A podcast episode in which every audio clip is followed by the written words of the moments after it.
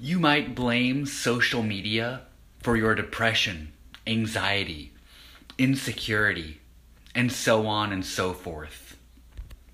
Yet, you're the one using it. You can delete any app at any time. You decide who and what to follow. You choose what you put out there for others. Social media is what you make it. You've got this.